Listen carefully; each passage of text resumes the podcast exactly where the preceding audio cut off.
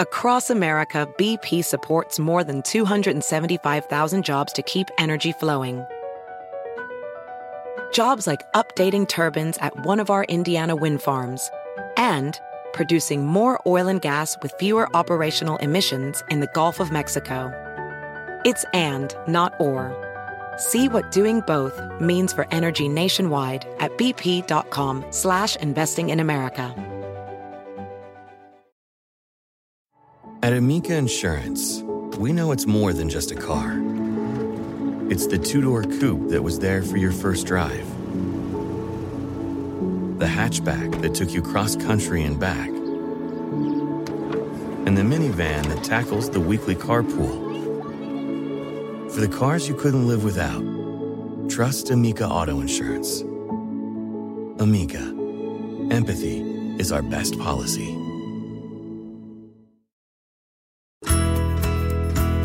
It's Monday, April 15th, 2019, and you're listening to Inquiring Minds. I'm Indre Viskontas. And I'm Kishore Hari. Each week, we bring you a new, in depth exploration of the space where science, politics, and society collide. We endeavor to find out what's true, what's left to discover, and why it all matters. You can find us online at inquiring.show, on Twitter at Inquiring Show, and on Facebook. You can also get an ad-free version of this show by supporting us at patreon.com slash inquiringminds. And you can subscribe to the show on iTunes or any other podcasting app.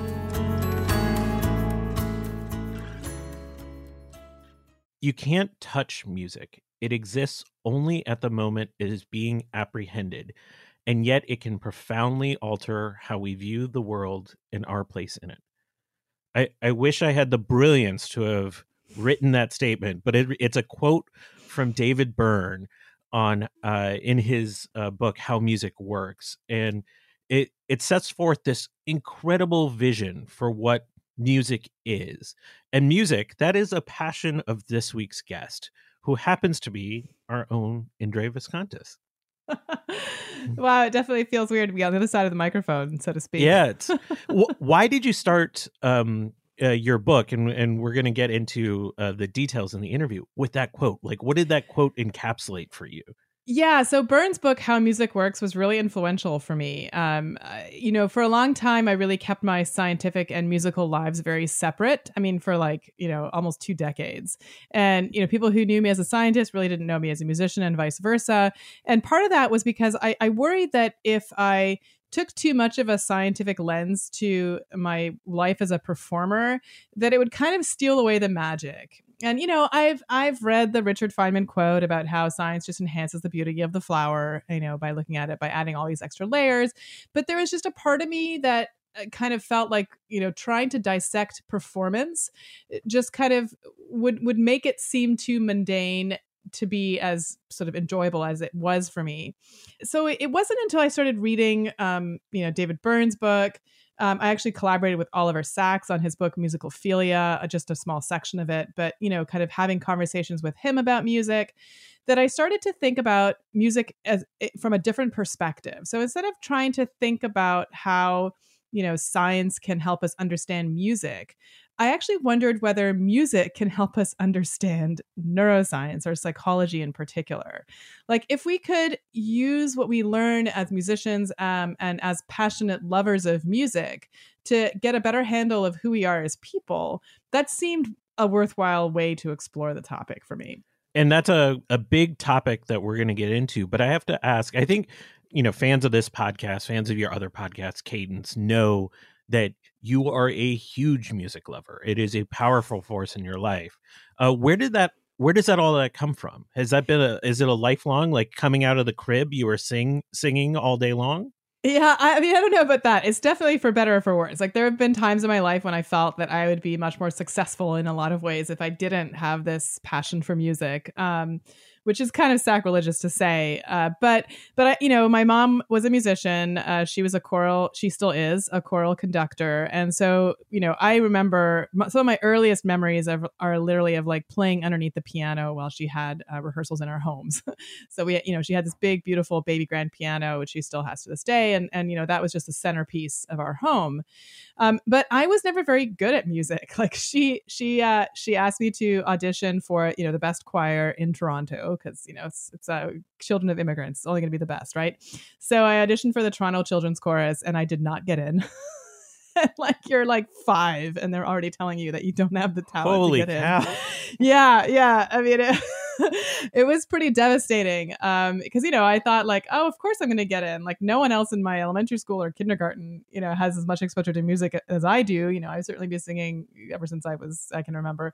But i didn't i didn't i didn't even i, I mean i got into like you know the feeder choir kind of like you know it's like kind of the, the this is like the really backbench of the backbench.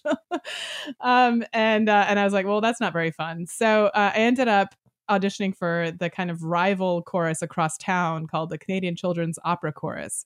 And, you know, the difference between uh, the TCC and the CCOC was that the TCC, these were very like disciplined kids, perfect intonation, you know, excellent musicians. And the CCOC was a bunch of rugrats who like ran around on stage, but we got to be in the operas of the Canadian Opera Company. And that was a much better fit for me. So, you know, so that was like, those See, are my early experiences. Listeners don't know this, but you are kind of a rebellious spirit. Like for as accomplished as you are, uh, I kind of know exactly what you mean by the by that other choir being a better fit. Um, just one other question before we get to the interview: Why, why this book now? Why a book entitled "How Music Can Make You Better"? Uh, why kind of combine these two now? I mean, this is uh, you're in a really different stage. You're you're teaching music. You're teaching science now. It, it seemed like uh, is there something about this moment that really struck you as it, it's important to blend these two areas together of your life? Yeah, I mean, I can tell you the practical reason. The practical reason was that I, I started this podcast, Cadence What Music Tells Us About the Mind, as a way of exploring how, you know, music can help us understand our own psychology. And uh, I was lucky enough to have one of the listeners be one of the editors at Chronicle Books, who's the publisher of the book.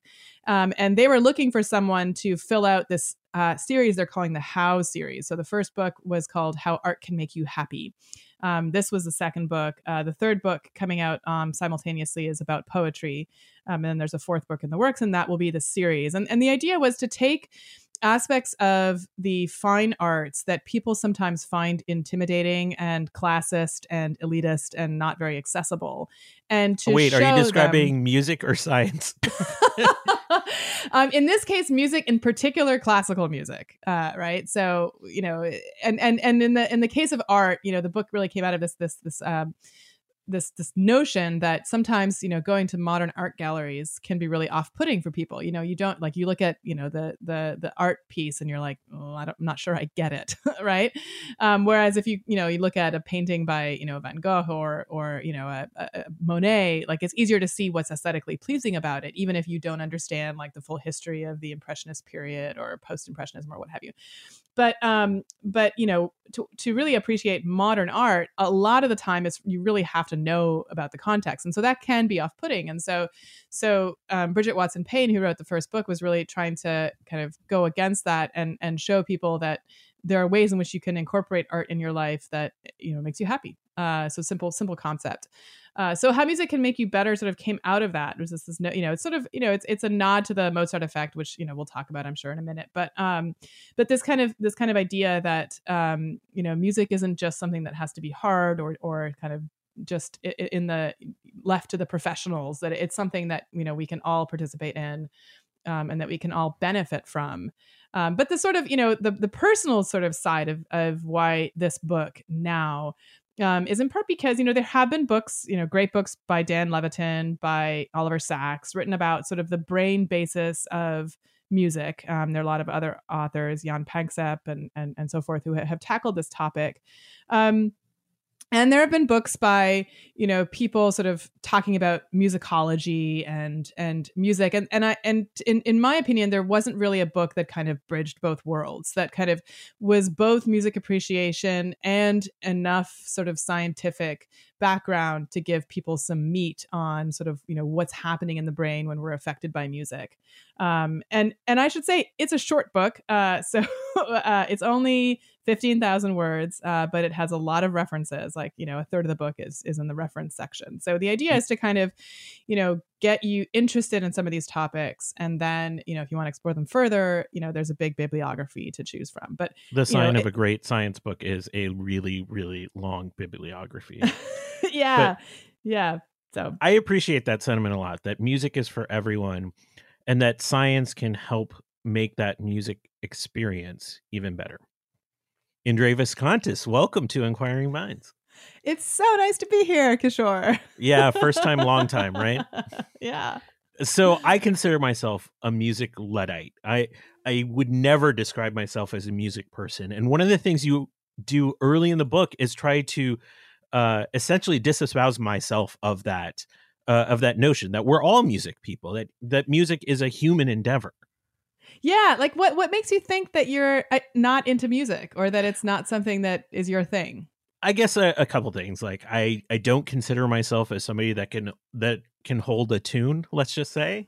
and even though I played an instrument growing up, I wasn't particularly adept at it. So there's something mm-hmm. about like a little bit of of skill that I that I can't really sing and that I can't really uh, play an instrument that well. But moreover, I, I feel like my musical tastes have not evolved in recent time. I listen to the same stuff that I listened to as a teenager. So those well, are two different things. Yeah, although they're very typical and they're they're one of the things that I try to overturn in the book or at least explain. And you know, the first one is one that I think uh, you know, David Byrne has described as a modern tragedy. This idea that if you're not, you know, a perfect player, if you're not, you know, a truly skilled performer, that somehow music is not for you. And and for so much of human uh, civilization, that simply was not the case. Music was just like speaking and, and reading. I mean, we don't talk about like how good we are at reading or how good we are at speaking. Like if you're not an orator, you're still going to use language to communicate for the most part, right? Even if you're not, you know, Barack Obama. Uh, so I, think that that's kind of sad that we've kind of come into this culture now where yes, we have the access to all the these amazing musicians at our fingertips, you know, with a Spotify subscription. Um, and so why should I try to make music when you know I can access all these these great performances? Um, and the answer is because that's the point of music is to you know communicate and to express yourself and it feels good um, one of the things I'd like to talk about is something I actually learned on the um, Ear Hustle podcast, uh, which is that playing music in prisons is one of the greatest privileges that a prisoner can earn. Uh, playing music, like, you know, literally rocking out. And I think that even if you don't have a background in music, there's something really cathartic about the ability to make music. Um, and it doesn't take a lot of instruction. I mean, you know, with just a few uh, you know just a few minutes you can you can start to to make meaningful music right away. The problem is is that you know we've we've set this bar really high and the way that we teach music is often misguided. I mean we try to teach to perfection. We start with scales you know and these things are boring. Like no child has like you know jumped out of bed and said i want to be a musician so that i can play scales. Right? So you know if if we're some some uh, um students understand that you need to you know develop skills and, and playing scales and doing these exercises will get you to where you want to be.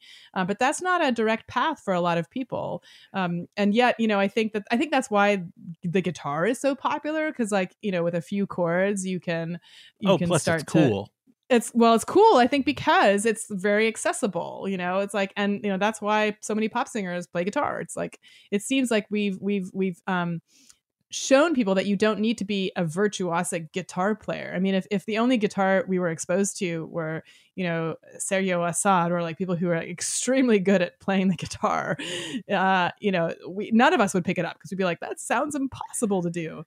It's kind of amazing the parallels you're describing music training with science training too, because mm-hmm. like if if we just flip those words, I think we would be having a, a a, a, discussion that still would make sense to a lot of people. Uh, and beyond that, like the sense that you don't have to be a musician to make music, you don't have to be a scientist to do science. Like those are yeah. universalities. And one of the things I I sort of love about that universal theme that you kind of get into it towards the end of the book is there is an open debate um, around what came first, language or music. And I love like the thought experiment, and that's not something I think we can solve, right? Yeah, I mean, I, am not even sure that um, that that question. I mean, I, I, don't know what answering that question will ultimately tell us. You know what I mean? So, you know, I like to think of, uh, you know, what what if there's like a third possibility, which is that music is a tool like fire, right? Like, um, if it wasn't for fire, we would not have been able to uh, have these big brains that are so metabolically costly because we could not cook our food and get enough protein. We'd be we'd be you know be grazing raw vegetables like the gorillas are and therefore you know have smaller than average brains for our primate body size because we simply can't fuel it right? That's that's the difference between a gorilla and a and a human in part. Um and and so you know you can think of music as a tool like fire but this particular tool helps us understand each other. It helps us create bonds. It helps us work together. Uh, it essentially is a form of communication that is very deep that taps into you know are nonverbal uh, um, ways of exchanging ideas.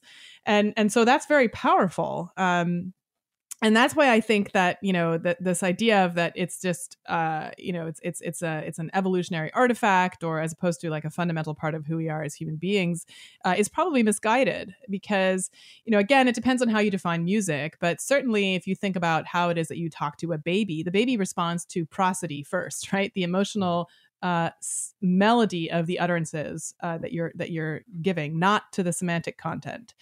And even though we have parts of our brain that are essentially sort of ready to accept and learn language, um, we have parts of our brain that are ready and you know accept uh, learning music right from the beginning as well. Um, so you know, I think that that these these things are, are tied together. Um, and and you know, as you as you say, like I think that it's just sort of how we approach music and, and, and what what we think it is that sort of turns some people off and makes them feel as if they're just not good enough. Just like, you know, a person who did not you know, who had trouble memorizing all the biology, you know, in 11th grade considers himself not a scientist. You know what I mean? Because they're mm-hmm. like, well, you know, it was hard for me, or, or you know, it's hard to understand the chemical structure of something, or I failed chemistry in grade 10. And, you know, then I, therefore I'm not a good scientist. And, and that, those are not the skills that are required to be a scientist, for one thing, or to do science. And, and it's the same thing with music. I mean, you know, there are people who just aren't good technical players, but who are really great musicians. um, and uh, and and so I think that that's kind of you know if you, if you have something to say and you have a deep understanding of of sort of your own humanity, then you in some ways are already a musician. You just haven't figured out which outlet to to let it go um, on.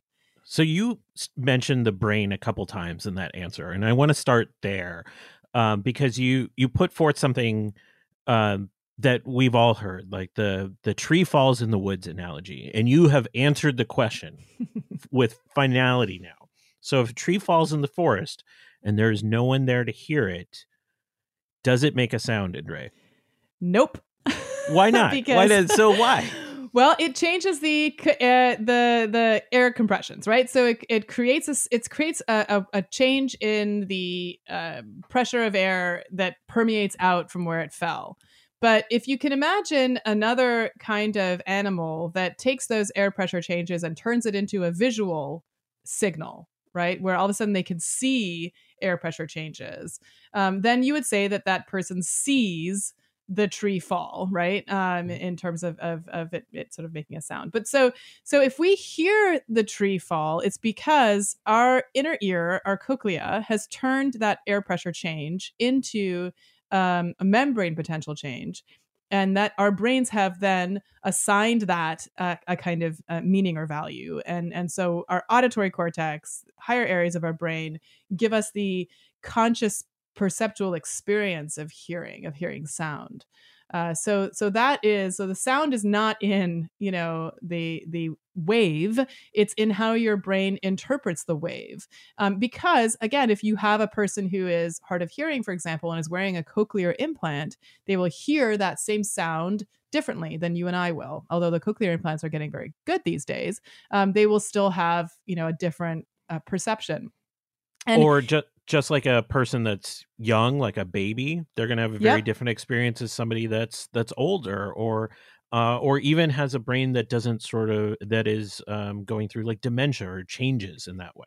Yeah, or even just hearing loss, right? I mean, you can say that then they won't hear, but yes, anyone who go who's going through these changes, or if you're a musician and you're trained to listen to things, and let's say especially that you're a musical instrument, let's say you're a percussionist, and your musical instrument sounds a lot like a tree falling, you will hear that tree falling differently. You will you will pick up on different aspects of that sound wave, because after all, your brain doesn't take a sound wave and turn it into something you know kind of permanent. It's affected by your experience. That's why you know people who are born in in a very noisy environment where they have to tune out a lot of irrelevant noise uh, they t- tend to find it difficult to distinguish speech sounds in a in a noisy environment later on in life. Uh, so it's called the you know the signal to noise ratio. They, they have a, they have trouble um, hearing speech say in a in a in a busy restaurant um, but a person who is a musician actually not only can hear better in that under those conditions, but also, for example, can more accurately name the emotion in a baby's cry.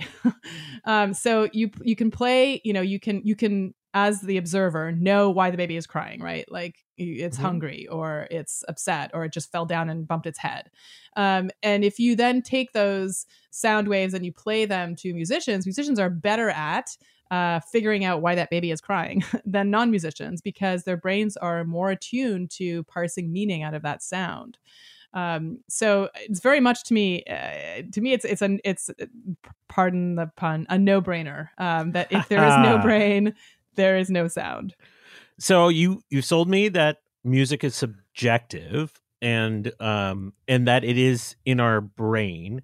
Then it must have impacts that we can measure in our brain like uh, i'm addicted to certain kinds of music like i grew up on on metal so i still mm-hmm. like heavy metal now why do we see music as addictive and do we have proof that it is actually addictive yeah so i mean again it depends on your definition of addiction and some people will take uh take you know issue with that because addiction suggests that you develop a tolerance and that yeah, you have yeah. to go through we're not talking about blah this blah blah. Okay, we're not we're, we're, not going there. Okay, but it, what it means is that you want more of it, right? When you hear it, and that it also that it stimulates the reward system in your brain. So in your brain, you have a series of of uh, networks uh, uh, that sort of tar- look at look at the environment uh, and and sort of assign value to stimuli according to how rewarding they are. And they can be rewarding because they lead to reproduction. They can be rewarding because they satisfy a drive like hunger, thirst, what have you. Right. Um, and so drugs, addictive drugs in particular, drive this system. So if you think about like, you know, when you take cocaine, if you take cocaine, uh, you know, it, it boosts the amount of um, sort of signal sent in this region, the amount of neurotransmitter in, in these regions, you know, by like 300%. So we also see an increase, not quite as uh, steep as c- taking cocaine. Um, when you listen to music that you like, uh, we see these brain regions activated. Um, we also see that you will make decisions on the basis of how activated these regions are. So, for example, if you if someone plays you a piece of music that really uh, shows a strong activation of your reward pathway, you're actually willing to pay more uh, to buy that particular piece of music than if you're played something that really doesn't activate your reward pathway. That totally makes intuitive sense, right? You know, it seems that we like it, and you know, people report that they that they like it more. You know, we could ask them like, "Do you like this piece of music?" and and yes, and and that that also maps onto how much of their reward system is activated. This week's episode is brought to you by Magellan TV. Magellan TV is a new type of documentary streaming provider determined to bring you the finest documentaries from around the globe. It's built by documentary filmmakers and filled with new programs that are added on a weekly basis. They offer movies, series, exclusive playlists across a wide variety of genres like science, technology, history, space, and nature.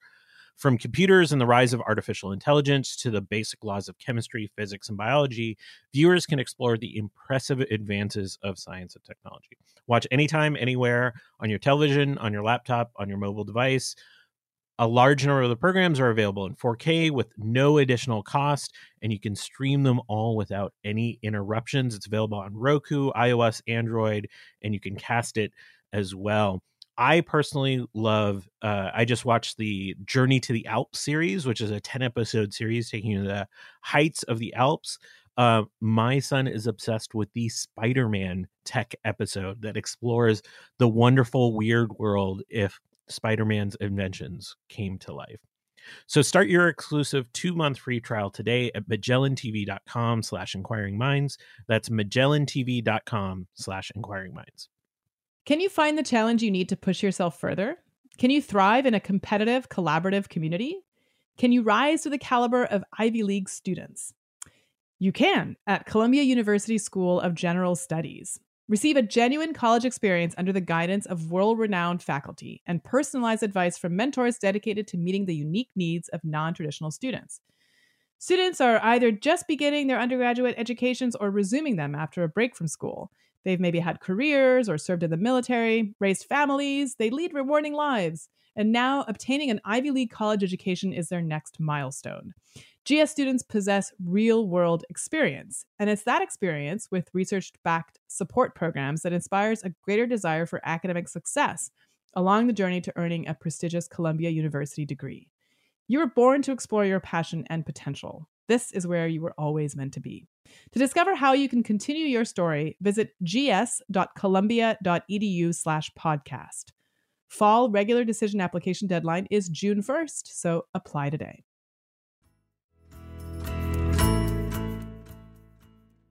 if we can identify these pathways where we're seeing sort of some binding to receptors that suggest like some some reward some addiction systems. Is there kind of like a a, a universality to this? Like is this generalizable uh, across uh, humans to the point where we can see music that is more quote unquote addictive than others yeah, so that's a really interesting question. So there, as I mentioned at the top, there is a lot of subjectivity to music because, uh, as you learned, the music that you kind of found, uh, especially in your teenage years and your early twenties, is very influential no matter how old you are. Um, and that no, one it's of the just reasons, the best. It's just clini- It's just, It's just- empirically it's the best. Yeah, yeah. Uh, objectively, it's just the best music. Yeah. I mean, the irony is, of course, that you can even uh, later on in your life recognize that it's actually not the best. um, and and as, as you mentioned, you were sort sort of like, well, I'm kind of embarrassed about my musical tastes. Like, you know, why are you embarrassed by them if it's the best, right? And and the reason is is that we again we have this kind of more sophisticated knowledge of of you know what is great music or what we think great music is. Um, but ultimately, you know, we we can we still f- enjoy the music of that period of our lives even if we can objectively say actually it's not that great it's repetitive it's not that complex it's not that interesting but boy like it just makes me happy when i hear it um, and you know one of the re- you know talk there are a lot of reasons for that but um but part of that is because you know at the time in which you were experiencing that music you were probably forming bonds with new friends uh, with new people. You were you were figuring out who you are and separating yourself from your parents. Um, so that's why we see a lot of friction that happens between parental musical choices and the choices that their you know teenage children ultimately gravitate towards. Um, you know they're, they're trying to separate themselves from from um, their tribe and that's in some you know you can argue that that's uh, evolutionarily very adaptive because now you want to go away from your tribe so that or from your immediate genetic relatives so that you can you know mate with genetically dissimilar people and and uh, create a you know a human being that has more genetic diversity. But um anyway uh you know i say that in part because you know even darwin suggested that music really is an aphrodisiac that it's a part of sexual selection. Um but you know there so so there's that that component to it. So so what is rewarding about it uh ultimately will depend on sort of you know is it is it hitting that sort of sweet spot for you? Um but in, in if you want to and so you know what what you found great in those time periods you know or what you were exposed to will have a big impact on ultimately how you like music in the future. But if you asked like what are some of the general principles that make some music better than others? You know james taylor has said that you know music is just a huge release of tension. Um, so the more you can build up tension in a musical piece and then release it uh, the more rewarding it seems to be. In fact we can see in the brain uh, the parts of your reward pathway that track desire that track wanting uh, are more activated in the anticipation phase of a musical piece. And then when you get to the climax, where, you know, some people even experience a physiological response called the chills, you know, they get goosebumps and so forth. Um, you know, that is where we see a, a, a boost in the nucleus accumbens in terms of how much you know dopamine it has um, which we think of as the liking part of the reward pathway. That is the part that you know if you if you insert an, an electrode into the nucleus accumbens of a rat and then teach the rat to press a lever to get stimulation in that area you know that rat will do nothing more than press that le- like lever. Like it it you know it will run over um, an electrified grid to push that lever which it won't do by the way if it's starving and there's food on the other side of that grid. Um, so it's a very you know so that's that's a really rewarding area so um, so that's kind of what we see. You know, it, it's actually one of the ways in which uh, the science of music affected my own work as a performer. Like, you know, my my singing teacher used to always say things like, uh, "Don't. It's not the high note that's important. It's like all the notes leading up to the high note." In my head, I'd be like, "That can't be true. I mean, if you mess up the high note, like, forget about it. No one's going to come hear you again." uh, the high note is is the you know the money note um, but what she was trying to get at is the fact that you know if you don't set up the high note properly, people don't anticipate it, they don't expect it. Um, it's not as rewarding. You need to give people you need to set up that desire that need for the release of tension and then you know once you actually do release the tension that is much more rewarding yeah, I mean, you're describing basically like every action movie score. Like the Avengers does this yep. super mm-hmm. well mm-hmm. of like using move uh, music to drive the tension of a moment until there's some incredible climactic moment. Um, and one of the things that I I thought was just utterly fascinating is you you sort of uh, make the suggestion that if we if we just created algorithm, some sort of AI that was going to make a music score that just sort of follows that in this rote pattern that just makes the music according to what works. It it doesn't quite tap into it the way that human musicians do.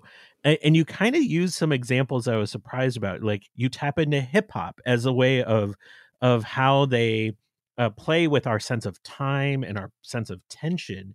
Um, uh, that a computer never could. Uh, uh, talk about hip hop and what is happening in our brain when we listen to it. this was uh, like I just want to say to the listeners, this was super weird for me when I started thinking about hip hop as as like uh, music that was driving that was using essentially music theory behind it. Yeah, I mean, again, it's like what people don't think of at all, uh, you know, as, as sort of like a high form of music. Although anybody who's really into hip hop will understand how complex that music really is and how difficult it is to perform it well. um, um, you know, it's incredibly, incredibly difficult, incredibly technically challenging. But you know, I just want to get to the, back to this question of like, you know, the algorithm and the computer. And and the truth is, is that it's it's when we think that a computer is composing music that we don't find the music as you know we, we actually listen to it differently. Once again, the tree falling in the forest. But like for example, people who are played excerpts that were you know composed by a computer and they were told that it was composed by a human being, um, will report liking the expert more than if they're told it is uh, composed by a computer. And what we see in their brains is that when they think it's being composed by a human, um, their sort of theory of mind regions tend to activate more um, compared to when they think it's just a, a computer. So we listen differently if we think that there is intention behind the music. And I think that again speaks to the fact that music really is a way of communicating uh, ideas and and emotions non-verbally um, that our brains just you know we we we pay attention to the stimulus differently if, if if we know it's coming from a human being that we're really interested in other humans but this question of hip hop, I think, is a really interesting one because, you know, when I ask people, like, um, you know, what kind of music do you like? You often hear, I like all kinds of music, except and insert genre here. um, sometimes it's opera, uh, which makes me sad. Uh, sometimes it's rap. Sometimes it's hip hop. Sometimes it's heavy metal. Um, you know, you don't generally hear people say, well, I don't like folk music although country music sometimes uh you know can come up there too but but in any case you know part of the reason i think that um that hip hop can have a, a bad uh, reputation is that people don't really understand where it came from and what to listen for um, and if you think about hip hop as coming out of this culture particularly of inner cities like um you know inner cities in uh, in inner parts of manhattan uh, where you know people who were disenfranchised really had nowhere to go, and so they set up uh, dance parties in the streets. And as a result, as of of how they started, you know, they started um, beatboxing and they started taking like you know, uh, uh, they wanted to make people sort of dance longer and longer and longer, and so they would take, you know, sort of uh, these these these parts of dance pieces and like kind of put them together um, in ways that were clever and clever and then they would on top of that use spoken word to express themselves. Um, and so if you think about like the kind of clever uh, ways in which speech is used to a beat, uh, then you start to understand um, both rap and hip hop and how you know what what people are doing there is really uh, you know expressing themselves in in a very kind of um, interesting and clever way. Uh, and uh, but then you then you add onto the layer of that um, the sort of hip hop wars of the East Coast and West Coast, you know, and the oh, we're getting into 90s. East Coast West Coast beefs now. yeah, right. And and so and when you think about it, like you've got this like real tribalism that happens, um, you know, a, a, according to these coasts, and th- that is translated into sound that ultimately even leads to you know murder, right? I mean, this is like no joke. Uh, and in some ways, like you could argue that if it wasn't for the music industry and the way that the music industry was playing into the lives of so many people, um, you know, there would not have been these rivalries that ultimately led to um, the deaths of some of the uh, most famous musicians in their circles. I want to talk about something that's happening in my experience right now. I went to see a movie the other day and they played the song Eye of the Tiger in the middle of it, and it is completely stuck in my head. and it will oh, not no. leave. We all know the experience of an earworm. I bet you people can hear Eye of the Tiger in their head right now, just me saying the name of the song um, why are we so uh, disposed to this idea of an earworm of a song just getting stuck in our in our heads that it's just cycling through our memory constantly well, I will tell you what, what so far has been the cruelest moment of my book tour. Um, and that was an interview I did with an NPR program called On Point. And to introduce the uh, concept of earworms, they played a clip of Baby Shark. Oh no, that's the worst oh, yeah. one. Oh, it's in my head now. I know, I know, I can't get it out. So anyway, so what what are earworms? They're really interesting. Um, essentially, they are uh, hallucinations uh, that you know, you know, are involuntary musical imagery uh, that essentially, you know, just gets stuck in your head that you can't get, get, get rid of it. Um, so the songs that are most likely to serve as earworms are ones that have a repetitive hook that doesn't kind of have a, a a, a, an ending, right? So Baby Shark goes on forever. Wheels on the Bus goes on forever. Eye of the Tiger. Um, Who Let the Dogs Out? Um, another one is The Lion Sleeps Tonight, right? So you can they're they're almost like pieces that could go on and on and on in, in kind of sometimes they're in round form uh, or, or what have you and and so your brain once it starts going through uh, the process of recreating this melody in your head doesn't know where to stop so it just keeps going um, the cure for earworms for most people is to actually you know voluntarily hijack that thread and let it you know sing through in in your head until it stops. Um, or become really get take your whole attentional focus and become engrossed in something really uh, you know entertaining um you know turn on your favorite movie or or uh, your you know favorite podcast or what have you and really kind of focus in on that um but you have to get focused on it so you have you do, to do because that... usually that's right. Like if you're just checking email or like doing things that don't require your full attentional focus, like even driving for a lot of us, like it'll just keep going on in the background. But interestingly enough, people who have a real problem with earworms um, might also have uh, some other behaviors that are on the uh, obsessive compulsive spectrum. Uh, because we do think that the caudate nucleus, which is um, this nucleus that's involved in the reward system, but also can be overactive in OCD, uh, essentially it's it, it, it's a habit learning, a habit habit forming um, region of the brain uh, can be overactive in people who who are who have persistent earworms. Um, so uh, that to me is interesting too. That in some ways, like you know, if you do suffer from persistent earworms, for one thing, you you're, you're probably musically inclined um, because people who like music more or who are more have a have a closer relationship to music are more likely to experience earworms. Um, but you also might be a little obsessive. There's nothing wrong there. with being a little obsessed as somebody who's completely obsessed with science, hockey, and a million other things. Um, it, but going back to just really what this book is about, which is about how music can make you better. I think moving beyond just your your brain let's talk about the the actual impacts on like on performance like i think we can all relate to this idea i don't think anyone that has ever gone to an exercise class has not heard the music beat going in the background, and every runner knows that. Um, uh, but it also you highlight a number of examples of of music not just increasing performance or, or driving pace, but actually having uh, impacts in terms of therapeutics and and how we deal with um, uh, with stress or pain or other really measurable conditions. Can you talk about music and how it can actually like heal us and what it taps into? Yeah, it's really interesting. So, you know, just uh, as a as an aside about the sports part too. Um, interestingly enough, like you know, yeah, like if you go to a Soul Cycle class and you're paying like thirty two dollars to be on a stationary bike, and all of a sudden their their music you know system is broken, like that's a disaster, right? No one's going to want to. Class is not nearly going to be as fun. Um, so, but if you're an elite athlete and you're you know running a, a the the Boston Marathon and you're already at your max, it turns out that music actually actually doesn't uh, make you that much better. Uh, there, the, the data there are kind of mixed. So it depends on, you know, for those of us who are amateur athletes, it certainly can help us keep motivated and, and keep training. But if you're an elite athlete, um, the fact that you can't listen to music while you're, you know, doing your sport is probably not actually hurting your performance but you're right there are ways in which um, music you know is is a, a, model of neuroplasticity. It's actually uh, pretty easy to see brain changes both um, anatomical and functional with music training um, that that's why we, the musician's brain is is often hailed as this model of neuroplasticity and, and often studied as such.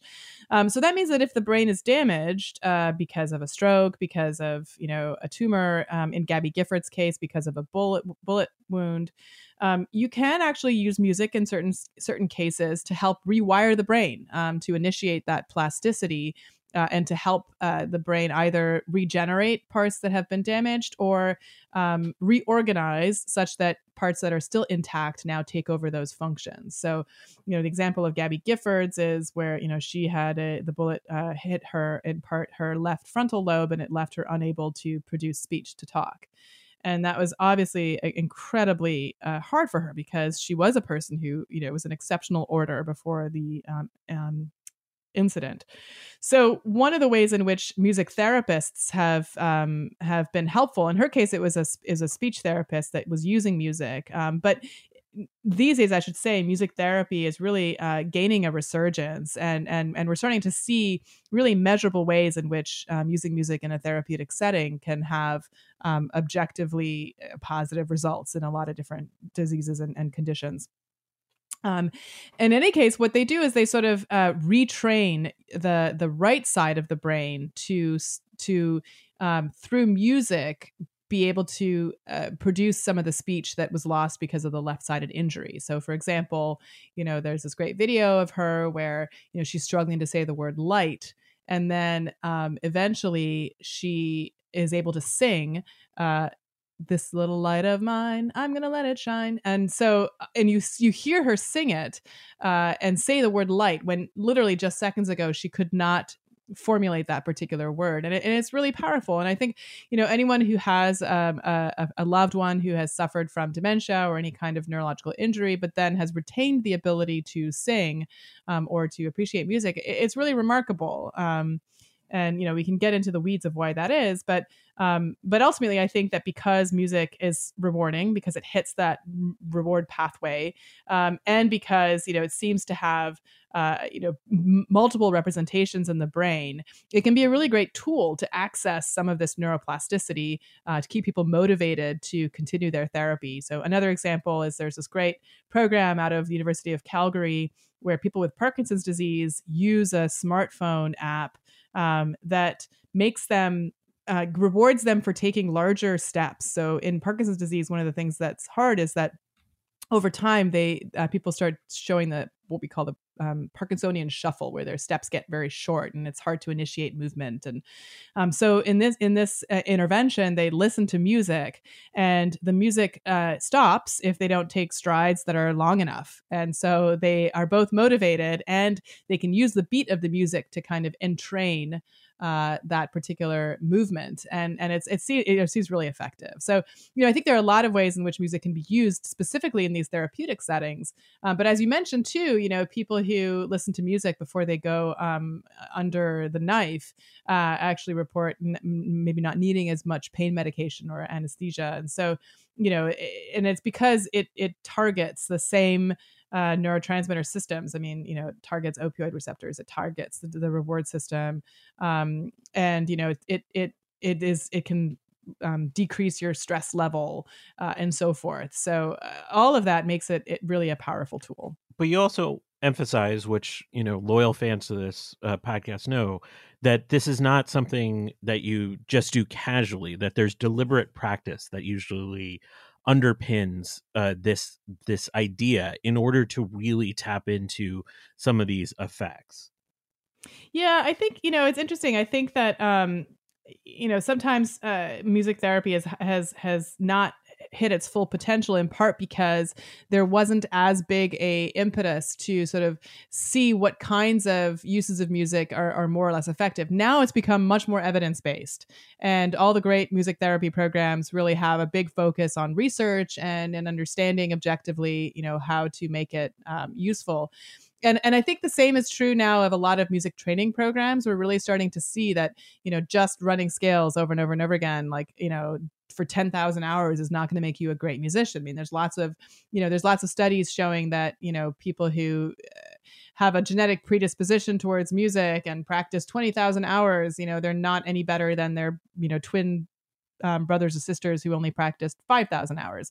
Um, but you know the, the answer is that is that there's you know things it's more complicated than that. Not every practice hour is created equal and deliberate practice is something very specific that anders ericsson has has talked about.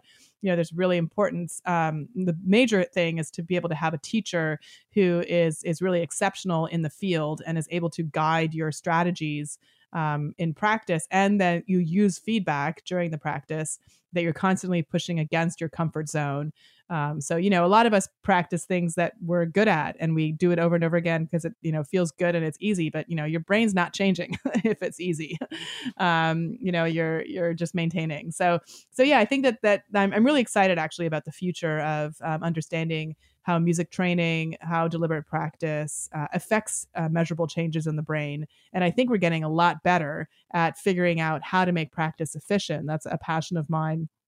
And that will mean that even if you are picking up an instrument for the first time in middle age, you know, you should be able to see pretty measurable changes pretty quickly if you are practicing in a way that is is really uh, in, in line with a lot of these um, uh, practices and tools. We've talked about music in the context of the individual the individual brain the individual effects that that make you better but to me music is a social endeavor. It's something that you enjoy with a musician you enjoy with your friends you enjoy with colleagues you enjoy with strangers and you spend really the last part of the book talking about how music can't it can do more than just make us individually better. It can really help shape society yeah, and you know, I, I, you know, to me, music is a fundamentally social act. It's it's very powerful social glue. You know, if you think about, if you look at pictures of um, music fans in, uh, you know, in a in a stadium enjoying their favorite band, I mean, you just see it in their eyes. They are all kind of you know feeling connected through music um, and and I think that's that's fundamentally where music came from. I think it's the the the power that it serves is, is to connect us and make us feel as if we are not alone. I mean what's better in the middle of a breakup than listening to a great song where you can suddenly nod and nod along and say yeah that's exactly how I feel. This person has gone through the same thing that I have and and now I feel better because I'm not alone. Um, so I think that that's that's really the, the power of music you know in terms of connecting people with Alzheimer's disease back with their loved ones, you know, someone who's been unresponsive for a long time and all of a sudden seems to wake up because you can share a musical experience with them. Again, very, very powerful. But this doesn't mean that it's always for good, right? Like, um, you know, my favorite band growing up was U2, and you know, Sunday Bloody Sunday was a very powerful song talking about, you know, a, a, a, a very bloody incident uh, that happened in Ireland during the conflicts, and you know, Bono, it's some, you know, got nervous about playing that song in certain uh, times because he was just worried it was going to incite more violence, and so he would at the beginning of his um, of the of the performance of the piece say this is not a rebel song like don't go out and you know this is not to incite more violence because he recognized that in fact music can be a powerful way to get people to behave badly. So you know oxytocin which is the hormone that is involved in attachment and love and is is in greater levels in you know levels increase when you're listening to music that you connect with. Um, but it's also the hate hormone uh, because it not only makes you feel more connected to the people that you are, are in group but it also makes you more aggressive towards people that you deem as part of your out group who might be threatening people in your in group so you know i think in that sense like you know it, has this power but it's not always positive and and and that's why you know you know we music has been used in in some of these um, major conflict situations for better or for worse. I mean, it's a tool like any other tool. It can be used for mm-hmm. good or for ill, um, and it matters how you use that tool. But what I love is the sense that, uh, by and large, when we look throughout history, music has been used as a tool to bring people together. Uh, mm-hmm. and mm-hmm. whether it's to bring people together for a shared experience, whether it's to bring people together um, uh, to really build out an identity, whether it's just to bring people together because humans just like being uh, together. Um, you look back and you see music is, and or I'll, with this thought that you end the book with, I think encapsulates music is and always should be for everyone. It can make us all better. Yeah, I mean, I you know, I really do believe that. You know, there's there's there's no social gathering that is not enhanced by music, in my humble but accurate opinion. uh, Indre Viskontas, thank you so much for joining us in Inquiring Minds. Uh, the new book is How Music Can Make You Better, and it's available from Chronicle Books at booksellers everywhere. Yeah, and I should say for those of you who bought the book, and um, some people have found it difficult to read because the pages, uh, the font color, uh, and the page color uh, can be um, a little bit difficult, uh, you know, under certain lighting conditions. Um, the next printing of the book, so the, the first printing I think is already sold out. The next printing will have lighter paper, uh, so that contrast will be higher. Uh, so you know, wait that out and uh and then you know if that's you um you order the book or order the kindle edition um so. A, a book that's responsive to readers needs. Love it. no amazing huh? All right that's it for another episode. I want to thank you for joining us for this installment of inquiring minds and we'd like to thank our supporters on our patreon campaign especially david noel charles blyle clark lindgren michael galgul stefan meyer awald kyle Raihala, joel jonathan worsley yushi lin eric clark jordan millar herring chang and sean johnson you can visit our website at inquiring.show and you can support us at patreon.com slash inquiringminds and get an ad-free version of this show. Find us on Twitter at Inquiring Show and Facebook, and you can send us comments, feedback, future guest ideas, or anything else you'd like to contact at inquiring.show. Just not that Baby Shark song. Inquiring Minds Don't is send that. No, no. Inquiring Minds is produced by Adam Isaac. Our music is provided by award winning producer Rian Chian. And we're your hosts. I'm Indre Viskontas, and you can find me on Twitter at IndreVis. And I'm Kishore Hari at Science Quiche. See you next week. Inquiring Minds is supported by Pitchfork Economics with Nick Hanauer, a weekly podcast that explores why rising income inequality will lead to pitchforks and what we can do about it. Every week, Hanauer is joined by some of the world's most original economic thinkers in a convention busting exploration of who gets what and why in the American economy. If you want to learn how to make the economy work for all Americans, subscribe to Pitchfork Economics at pitchforkeconomics.com or wherever you get your podcasts. BP added more than $70 billion to the U.S. economy in 2022 by making investments from coast to coast investments like building charging hubs for fleets of electric buses in California, and starting up new infrastructure in the Gulf of Mexico. It's and, not or. See what doing both means for energy nationwide at bp.com slash investing in America.